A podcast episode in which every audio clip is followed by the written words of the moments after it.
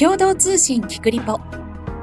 この番組は国の内外にいる共同通信記者が発信するウェブコンテンツ47リポーターズよりおすすめの記事をご紹介しています。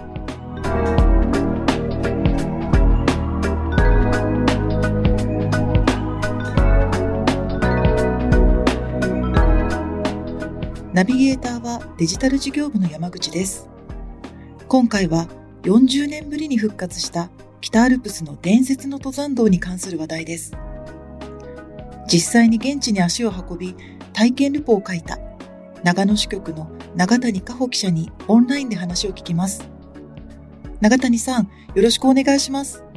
よろしくお願いします。まずは簡単に自己紹介をお願いします。はい、と今長野支局に勤務していて、と入社2年目なので長野支局が初日です。もともとはどこのご出身ですか？もともとは、えっと、九州の宮崎県出身です。の登山はもともとやっていたんですか？はい。小さい時から父に連れられて里山ぐらいをちょっと登ってたんですけど本格的に始めたのは高校に入学して山岳部に所属してからでそこから趣味の範囲なんですけど10年ぐらい山登りは続けていて長野に来てからも同業他社の記者の人たちと一緒に休日に登りに行ったりしています。じゃあもう長野支局って結構うってつけというか。そうですね。はい。こう嬉しかったですか支局に？長野って決まった時は。そうですね。あの自分の経験が活かせる場所でよかったなと思いました。うん。あのこの今回記事にした伝説の登山道伊東新道というあの道ですけどもどんな道なんでしょうか？北アルプスにある登山道で長野の大町市の湯俣温泉という場所から鷲場岳と三俣蓮華岳の間にある場所は富山市になるんですけど三俣山荘までをつなぐ大体10キロぐらいの道で伊東新道という名前なんですけど伊藤正一さんという三俣山荘を経営していた方が自分の資材を投じて1956年に完成させた道です。その後廃道になってしまったんですけど正一さんが2016年に亡くなった時に都心道を復活させてほしいと遺言を残してらっしゃったそうで息子の K さんが山荘の経営と人振動復活の夢をこうと引き継いでクラウドファンディングだったりでとようやく40年ぶりに今年の8月に復活させました。遺言だったんですね。はい。あの唯一の遺言だったそうで K さんは遺言を大切に復活を夢見ていらっしゃったそうです、この方はどうしてこういう道を作ったんでしょうか？三俣山荘という場所が北アルプスのあの最奥の場所と言われるような黒部源流と言われる場所にあって、うん、えっと、三俣山荘までは伊東振動ができるまでは2日以上最低でもかかるような道だったんですけど伊藤正一さんが山小屋の資材だったりを運ぶ道として最初に作ったのが始まりだったそうです。うんなんかかなり自分のポケットマネーというか資材を投じた部分もあったんですかね。そうですね。あの資材を投じたというふうにあの山荘のだからもう聞きました。あの整備だったりもちょっとあの山荘の方たちでやってきたそうです。うん、これどうして登ってみたいって思ったんですか？スタート地点の長野県大町市の又温泉に休日に登山仲間と一緒に行く機会があって。あの綺麗な景色だったりに惹かれたっていうところと、うん、あと湯俣温泉で伊東新道の開通に合わせて山小屋の再建も進んでいて工事をしている現場を横を通ったりして山荘のスタッフさんだったりに今年の夏に伊東新道が復活するというような話を聞いていたのでこの先にこう広がる景色を自分でも見てみたいなと思ったのがきっかけです。じゃ結構そのやってみたかったというかこう自分の目で見てみたいっていうことで記事としてルポとしてやりたいというふうに自分で提案したんですか？はいあの実はずっと温めていた話であの開通が8月20日にあの開通するってことを山荘の方から聞いていたので、そのタイミングで開通のイベントに行って、あの、その後、10月になってしまったんですけど、取材したいということで提案しました。うん、すぐ通りましたか？やっぱり難易度が高い道なので、いろいろこういうルートを通りますというような計画書を作ったりだとか、ガイドさんもあのお願いするということでいろいろ調整をして OK を最終的にはもらいました。実際にその10キロの道を歩いた感想なんですけども、どんな道のりだったですか？まずあの沢登りのコースになるので、あの沢登り用の靴だったり装備をつけてあの登り始めるんですけど、沢登りするあの湯俣川という川が温泉成分が入っていて、すごく絵の具を混ぜたような真っ青な川なので、そこの川の色がまず目に飛び込んでくるのと、うん、周りの崖があの赤茶けていて、のアメリカのこうグランドキャニオンってよくあの皆さんおっしゃるようなんですけど、本当にあの異国感があるような、本当に秘境に来たなという感じで進んでいきました。うんかなりあの写真を見ると腰まで川に浸かって岩にへばりつきながら進んでいるような写真もあったんですけども結構大変だったんじゃないですか？大変でしたね。ずっと自分たちで川を渡る場所を探したりしないといけない道なのでガイドさんが何度も来ている方なので基本的にあのガイドさんが渡る場所を示してくださったんですけど流れがあの結構急な場所もあってあの踏ん張りながら渡ったりして流されないように結構必死になりながら渡りました。ヒヤッとしたこともありましたか？やっぱりあの流れが強い場所が足を持っていかれそうになるので足を大きく開きながらできるだけこうバランスを取りながら渡ったりもしたんですけど土砂の川の流れが速いところが大変に感じました、うん、道としては大体どれぐらい歩いた感じになるんですか？合計で今田温泉にまず行くまでに1時間半から2時間くらいあの歩くのでそこと、えっと、糸新道自体は8時間ぐらいなんですけど、うん、登山口から合わせると10時間ぐらいは歩いたような場所になります。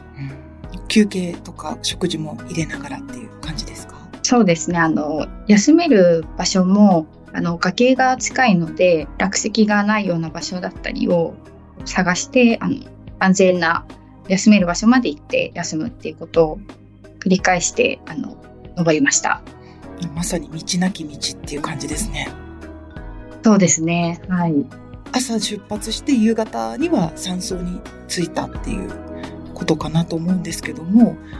山荘で印象深かったことって何ですか？はい三俣山荘に2泊したんですがちょうど10月ということで、夏山の営業が終わって、今シーズンの営業を終えて小屋締めをするタイミングで、お客さん用にこう用意していたお酒だったりご飯だったりを余らせてしまうとまた下に持っていかないといけないので、スタッフだったり登山、えっと、宿泊客で食べ飲み放題でみんなで在庫処分というか、するあの小屋締めのパーティーがありました。あのやっぱり冬の間は登山ができないので山小屋も閉めるそういうことですか？そうですねだいたい7月ぐらいに小屋開けをして夏山シーズン、えっと、営業して冬山になる前の10月だったり11月に、えっと、小屋締めをすると酸素が多いかなと思います。山荘でパーティーってとちょっとなんか組み合わせが珍しい感じもするんですがどんなパーティーだったんですか？あの山荘の食堂にミラーボールが置いてあったりだとか DJ の方で山を登る方もいらっしゃって、はい、あのいろいろ DJ のあの機械だったりを重い機械を持ってあの上まで、あの登ってきた方がいてその方が音楽を流したりしながら、うんグラスを片手にみんなで山の話を若い人も、うん、あの年召された方も一緒にパーティーをするというような感じで、うん、すごく都会的な雰囲気でした。その流す曲もアウトドアにちなんだ曲だったりするんですか？もう本当にクラブみたいな、うん、曲が流れていて、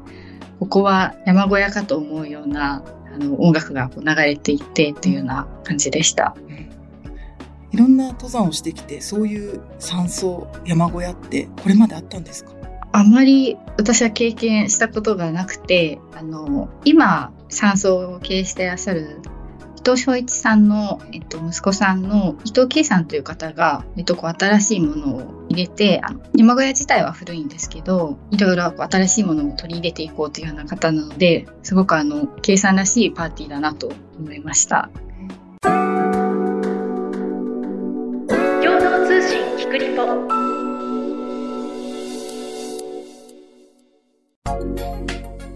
食事も印象深かったんですよね。はい。三俣山荘の名物がジビエシチューというメニューで、中にあの鹿肉だったり、人参だったり野菜が入ってるシチューなんですけど、この鹿肉を提供しようとあの山荘の方が思ったきっかけが、あの日本鹿が今増えていて、高山植物を食べてしまうっていう被害があって、それをあの知ってもらおうということで、積極的にあのジビエメニューを提供しているということでした。その周辺の山のエチビエっていうことになるんですか？そうですね。あの、季節によって、そのどこの鹿肉を使うのか違うみたいなんですけど、の里山から取ってきたものだったりもあの使ったり、その時によって違うみたいです。どんな味でしたか？結構スパイスが入っていたりして、疲れた体に染みるような感じでした。10月に登ったので、すごく標高が上がると気温も低かったりもして、あの暖かいシチューがすごく体に染みました。うん、この山荘は実は2度目の訪問だったんですよね。はい。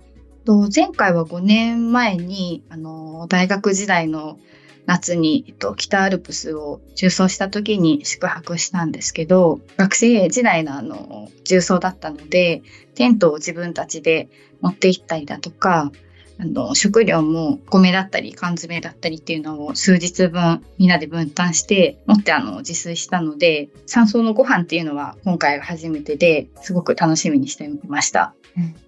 絶対食べるぞって決めてたんですか？もうあの山登りの後半はずっとジビエシチューのことを考えながら自分を奮い立たせて頑張って登ってました。その後に、まあ、あの一泊二泊結果的に山荘には2泊してその後のどんな風な景色を見たか教えてもらえますか？はい、当初の予定だと2日目も山を歩く予定だったんですけど2日目がすごく雪が降っていて山荘の壁に雪が張り付くぐらいのすごく天気が悪い日だったのでガイドの方だったりと話をして1日停滞することになりました。と3日目は3日目はあの天気が回復していて、朝の午前7時くらいに酸素の方たちに見送られて酸素を出発しました。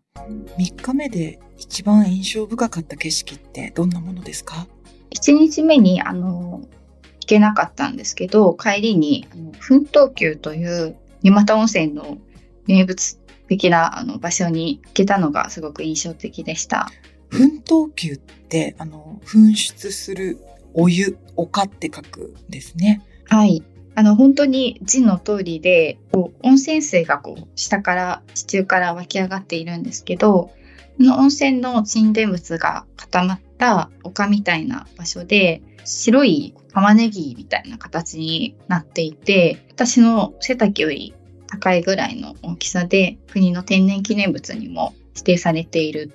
場所だそうです。うんこれ実際もう、なんて言うんでしょう。パワースポットみたいな感じなんでしょうか？そうですね。あの、いきなり白い玉ねぎみたいな、ニンニクみたいなものが出てきて、こんなものが自然の中で作れるんだっていうのがすごく印象的だったんですけど、周りもずっとぐつぐつ温泉水がずっと湧き上がってるような場所なので、の湯気が立っていたりして、あのこう自然のエネルギーを感じられるようなパワースポットみたいな場所なんじゃないかなと思います。硫黄ですか？温泉は。硫黄もあると思うんですけど、いろんなその沈殿物で固まってるそうです。どんな匂いがするのかなって、あの、そのパワースポット周辺に行って思ったんですけど。本当に硫黄の香りもして、あの、温泉街みたいな匂いがします。うんうん2泊3日で伝説の道を通ってみて、一番感じたことって何ですか？ここでしか見られない景色がいっぱいあって、白い大きな奮闘球もそうなんですけど、真っ青な今田川だったり、グランドキャニオンみたいな崖だったりだとか、と展望台から見るあの、槍ヶ岳の景色もすごく綺麗で、まここでしか見られない景色だったり、川を腰まで使って渡ったりだとか、ルートを自分たちで探しながら進んだりだとか、本当に冒険の要素がたくさんある道で、ここでしかできない経験だったり、あの景色っていうのがたくさん詰まってる場所だなと思いました。うん一方でこう、ぱ厳しい自然の中に入り込むということで感じたことはありますでしょうか？道の半分が沢登りになっている道なので、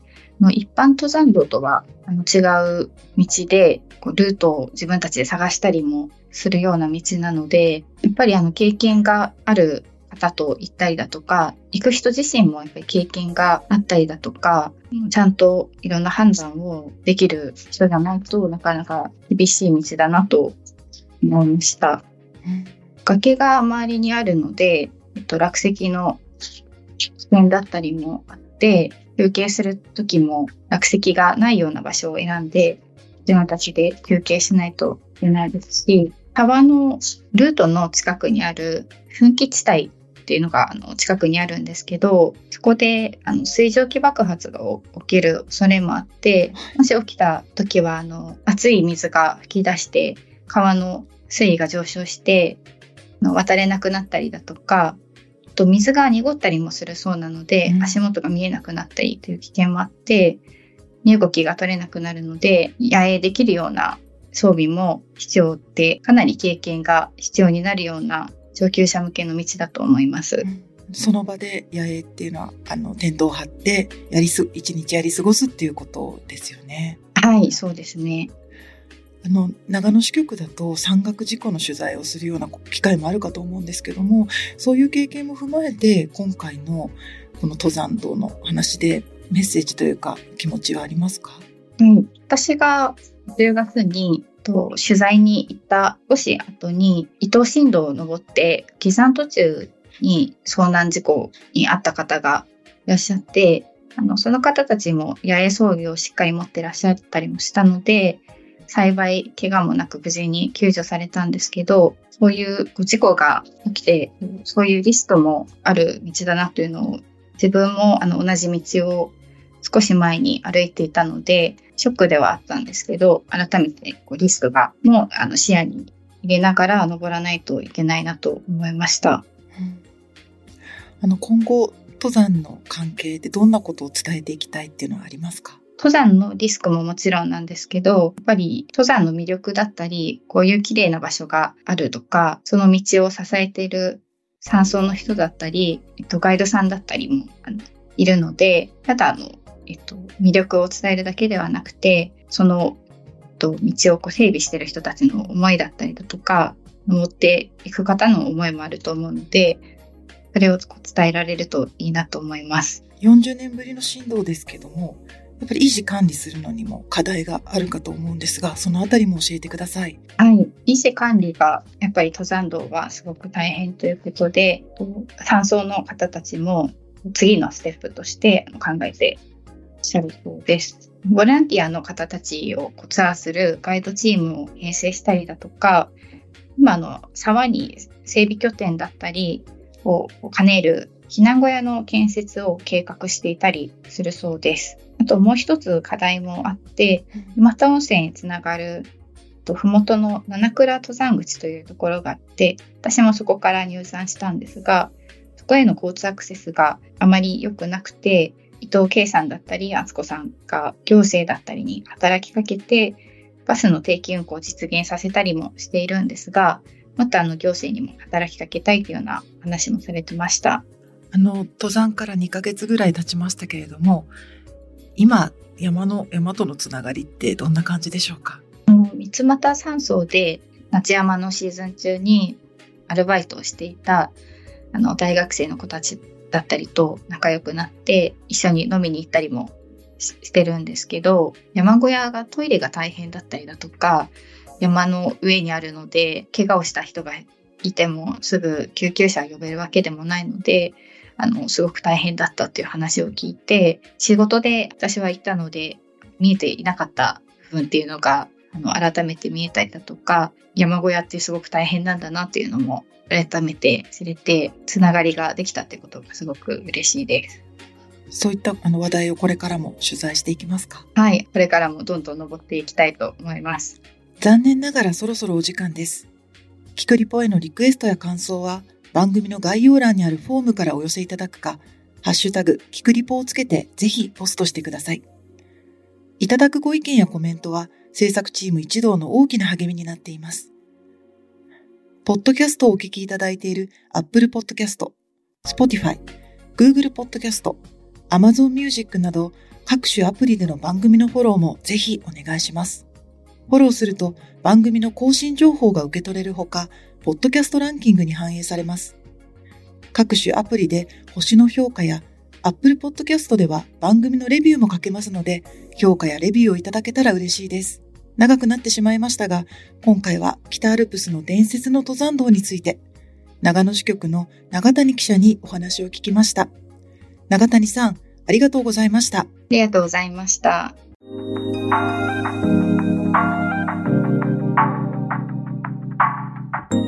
いかがだったでしょうか？共同通信キクリポでは、リスナーの皆さんからのご意見ご感想をお待ちしています。番組の概要欄にあるメッセージフォームからお寄せください。ハッシュタグキクリポをつけたつぶやきや、キクリポ公式インスタグラムへのメッセージも大歓迎です。番組やインスタグラムのフォローもぜひお願いします。